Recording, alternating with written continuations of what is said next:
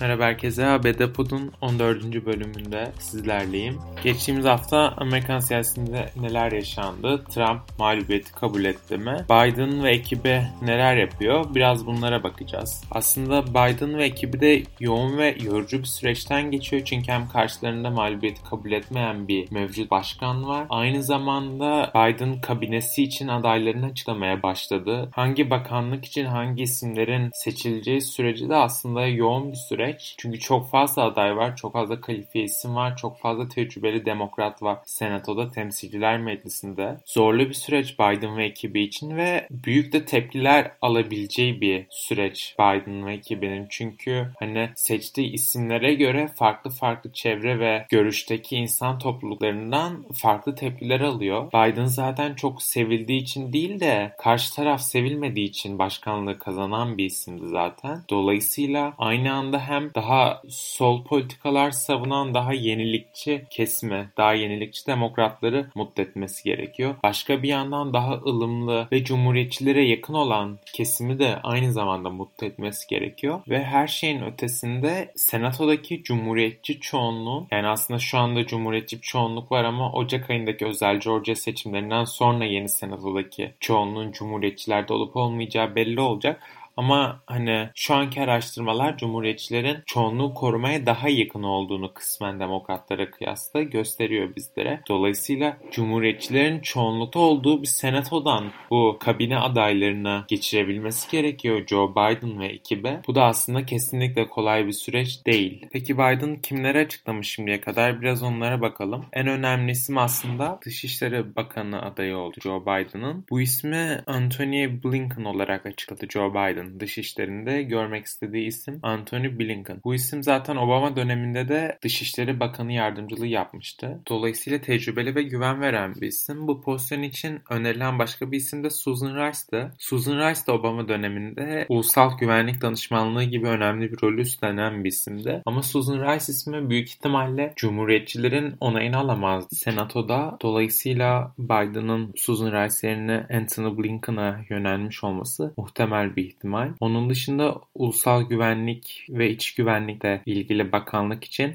Alejandro Mayorkas, Milli İstihbaratın başına Avril Haines aday gösterildi. Birleşmiş Milletler Daimi Temsilciliği için ise Linda Thomas Greenfield aday gösterildi. Biden'ın ulusal güvenlik danışmanlığı için Jake Sullivan aday gösterilirken eski Dışişleri Bakanı ve uzun yıllar senatörlük yapmış bir isim olan tecrübeli bir demokrat John Kerry iklim değişikliği elçisi olarak aday gösterildi Biden'ın kabinesinde. Dikkat çeken bir başka isim Janet Yellen. Hazine Bakanı olarak aday gösterildi ve kabul edilirse Amerika'nın tarihindeki ilk kadın hazine bakanı olacak. Kendisi zaten eski Fed başkanı. Bu pozisyon için Elizabeth Warren'ın da ismi geçiyordu. Biden kabinesinde şimdilik açıklanan isimler böyle. Biraz da seçim süreci nasıl gidiyor biliyorsunuz ki. Hala yenilgiyi kabullenmeyen bir Donald Trump var Beyaz Saray'da. O süreç nasıl gidiyor? Michigan ve Georgia'da genel olarak itirazlar bu eyalet eyaletlerde toplanmış durumdaydı, yoğunlaşmış durumdaydı. Georgia'da yeniden sayım oldu ve bitti. Tekrardan Biden galibiyeti açıklandı Georgia için. Trump'ın tek ümidi Michigan'da oysa hani Michigan'daki fark 100 binden bile fazla. 2000, 3000, 5000'lik bir fark yok yani. 100 binden fazla bir oyla Joe Biden üstünlüğü var Michigan'da. Ama Trump ısrarla Michigan'da bir şekilde usulsüzlüklerin yapıldığını ve aslında kendisinin kazandığını belirtiyor. Michigan'da da geçtiğimiz günlerde karar çıktı aslında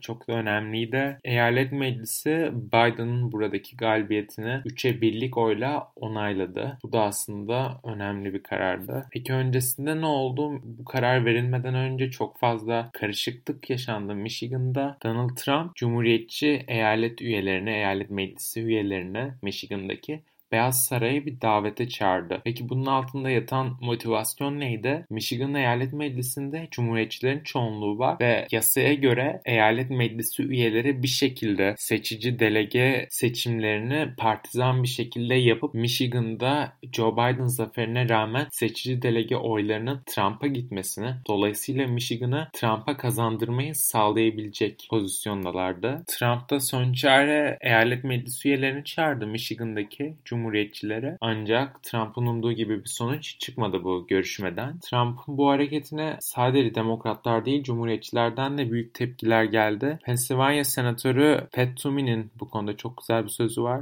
Toomey demiş ki görevdeki bir başkanın yetkilileri halkın iradesini umursamama yönünde baskılaması hiçbir demokratik toplum için kabul edilebilir değil ifadelerini kullandı. Aslında bu tartışmalar devam ederken çoktan başlaması gereken hükümetler arası geçiş süreci de gecikiyor aslında. Normalde seçim sonrası kaybeden taraf eğer görevdeki kişi ise hükümetler arası geçiş sürecinin sağlanması gerekiyor. Normalde Biden ekibinin Beyaz Saray'da Trump ekibi tarafından ağırlanması, gerekli devlet bilgilerinin onlarla paylaşılması ve bu sürecin aslında ortak bir şekilde birlikte çalışılarak yürütülebilmesi gerekiyor. Ancak henüz seçim sonuçlarını bile kabullenmeyen bir başkan olduğu için şu an görevde bu süreçte başlamış değil. Beyaz Saray basın sözcüsü bu konuyla ilgili bir açıklamada bulundu. Kendisinin iddiasına göre zamanında Trump kazandığında da insanlar onun kazandığını kabul etmemiş ve Obama çiftinin de geçiş süreci için uygun imkanları sağlamadığını iddia etti. Sizlere bu hafta anlatacaklarım bu kadardı. Haftaya görüşmek üzere.